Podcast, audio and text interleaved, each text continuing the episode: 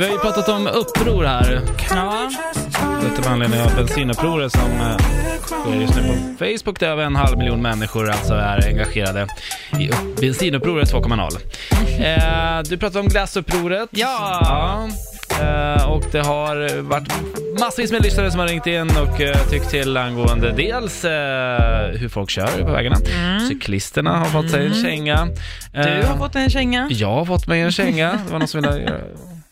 Leo ville göra upp eh, eh, ro, eh, ror mot mig. Vi hade ju tyvärr inte tid då. då. Nej, exakt.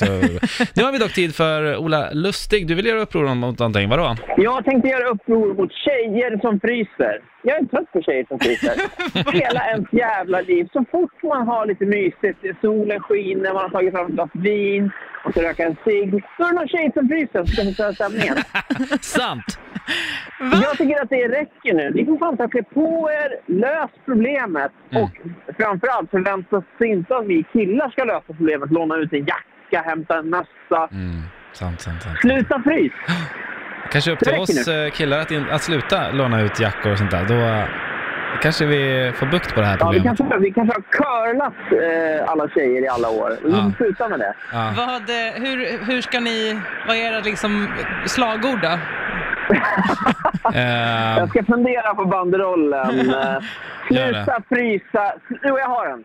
Sluta frysa så vi kan mysa.